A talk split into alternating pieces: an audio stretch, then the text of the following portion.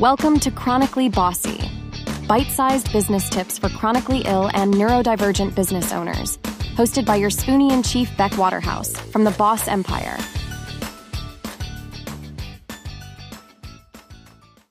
If you're one of the 1 in 20 Aussies with ADHD, you're probably a bit sick of hearing about all the negatives that come with having a neurodivergent brain. That's why today on Chronically Bossy, we're going to be hyper focusing on the positives. Back in 2008, a studies showed that the genes responsible for sensory seeking also influence the tendency to become an entrepreneur. It's almost like working for yourself is in our blood. We all know there are drawbacks to having ADHD. When I first decided I wanted to work for myself, I had a new business idea each week. Not just a new idea, but a domain name, website, and at least one solid offer, all in seven days. It would have been hyper focused for the win, except after a couple of weeks, I'd get bored and move on to something else. Maintaining focus is hard for us, but it doesn't have to be the end of a beautiful small business. You can learn to focus. It's not easy or particularly fun, but it's doable. Anyway, on to the main event. If I had to pick one positive, it'd be our resilience and ability to adapt. Maybe this is a learned trait because we've always had to create workarounds for everything.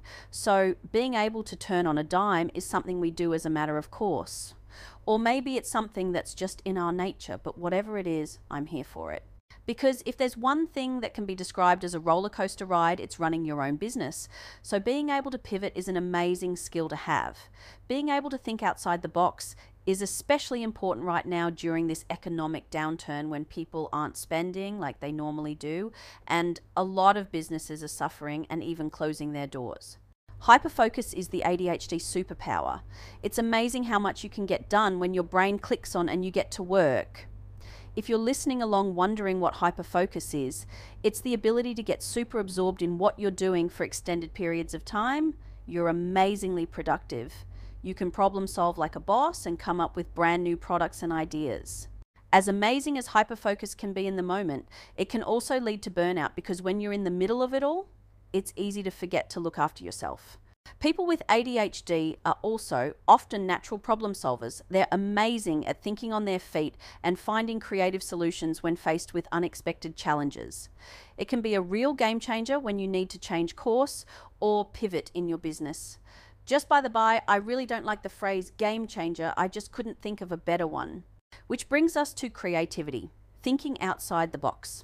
Innovations in marketing, product development, making seemingly unrelated things, connect and coming up with fresh ideas.